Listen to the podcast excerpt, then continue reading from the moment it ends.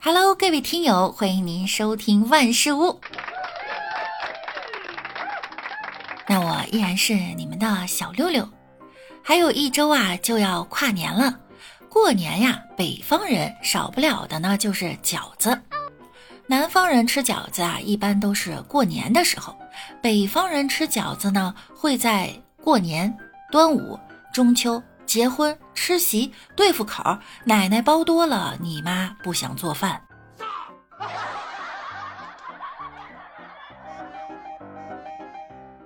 明天呢就是平安夜啦，时间呀过得真快，大家想好去哪玩了吗？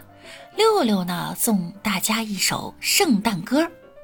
平安夜一个人，圣诞节一个人，跨年的时候也一个人，光棍光棍，元旦一。个人，情人节还是一个人，大年三十还是一个人，老光棍。哦，不对，不是这首，应该是别再找对象，找到也得慌，脱单你是没希望，你想都不要想。嘿，叮叮当，叮叮当，为啥没对象？不许说我唱的难听啊！我觉得我自己唱歌挺好听的。最近呢，有一首黄龄的新歌叫做《叹》，我们家的小耳朵呢让我学一学。我觉得呢，我是这样唱的。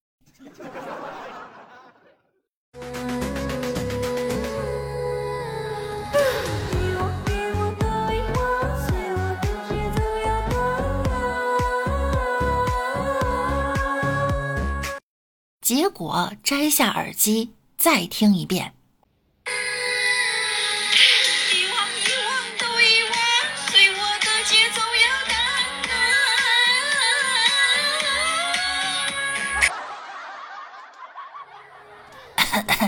呃，扯远了哈。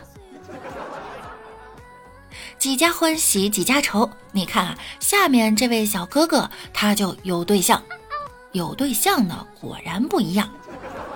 他不光有对象，他的对象呢人美声甜，还是一位声优。那被声优老婆叫起床是什么感觉呢？我们来感受一下。哟，昨儿个是谁吃醉了酒，闹到半夜才回来？这会子乏透了身子，活该起不来了。呸！媳妇儿，你用女儿国国王叫我起床。玉帝哥哥。你就睁开眼睛吧。只要你睁开眼睛看看我，我不相信你两眼空空。哥哥，你就睁开眼睛吧。嗯，你在用容嬷嬷叫我起床。天亮了还不起床？你以为你有一张漂亮的小脸蛋儿就能赖床不起吗？说是谁让你睡懒觉的？你想勾引皇上是不是？你想当娘娘是不是？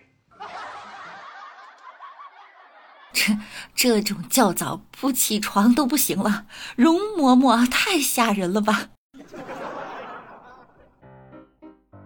看来有个声优老婆是一件很幸福的事情啊。马上要过年了，六六呢也准备给大家发发福利。在本期节目中，大家可以发发评论，发一发过去一年的总结，或者呢是新的一年的希冀。六六会在评论中抽取一位幸运听友，送给他六六版的较早。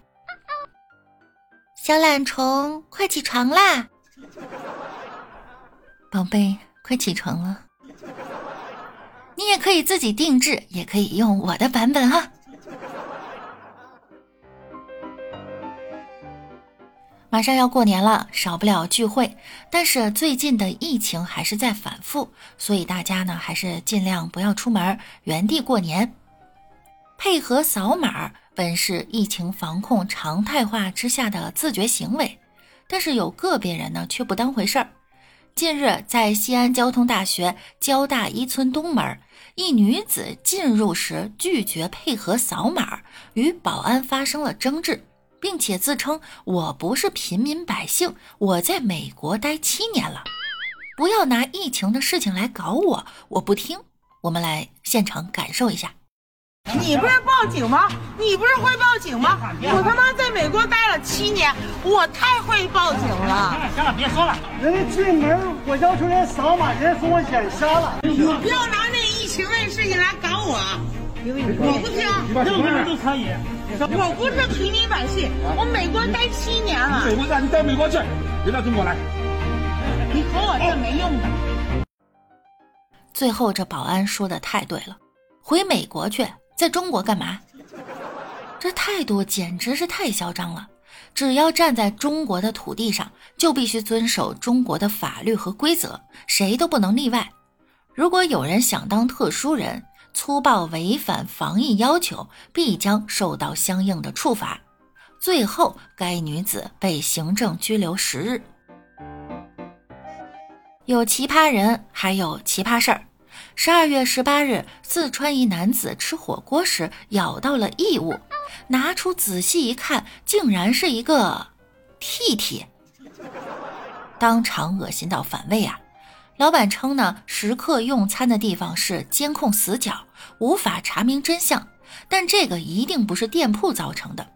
那屁屁如何进入锅中就成了谜。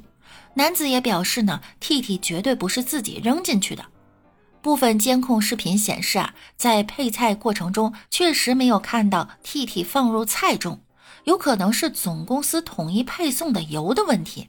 老板称接受调查，但绝不私了。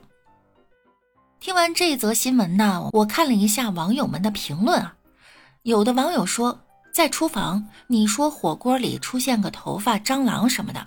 还有这个可能，但是出现 T T，还是在锅里，还恰巧让你碰到，你还凑巧在监控死角，百分之二百的去讹钱。还有人表示呢，大概率是食客的问题。评论区啊，差不多都是一边倒，都认为食客有问题。太奇怪了，可能是最近这种碰瓷的事情频发导致的。前阵子在北京就有一个女子订购奶茶后揪下头发放在里面，以奶茶里有异物向商家十倍索赔。通过这种方式啊，王女士自今年的九月至十一月间，共计索赔了十一次，获利近两万元。商家发觉异常后报警。近日呢，王女士因涉嫌敲诈勒索被丰台警方刑事拘留。这是贪小便宜吃大亏呀，毁了自己一辈子，太不值了。希望广大网友啊引以为戒。好啦，今天的节目到这儿就要和大家说再见了。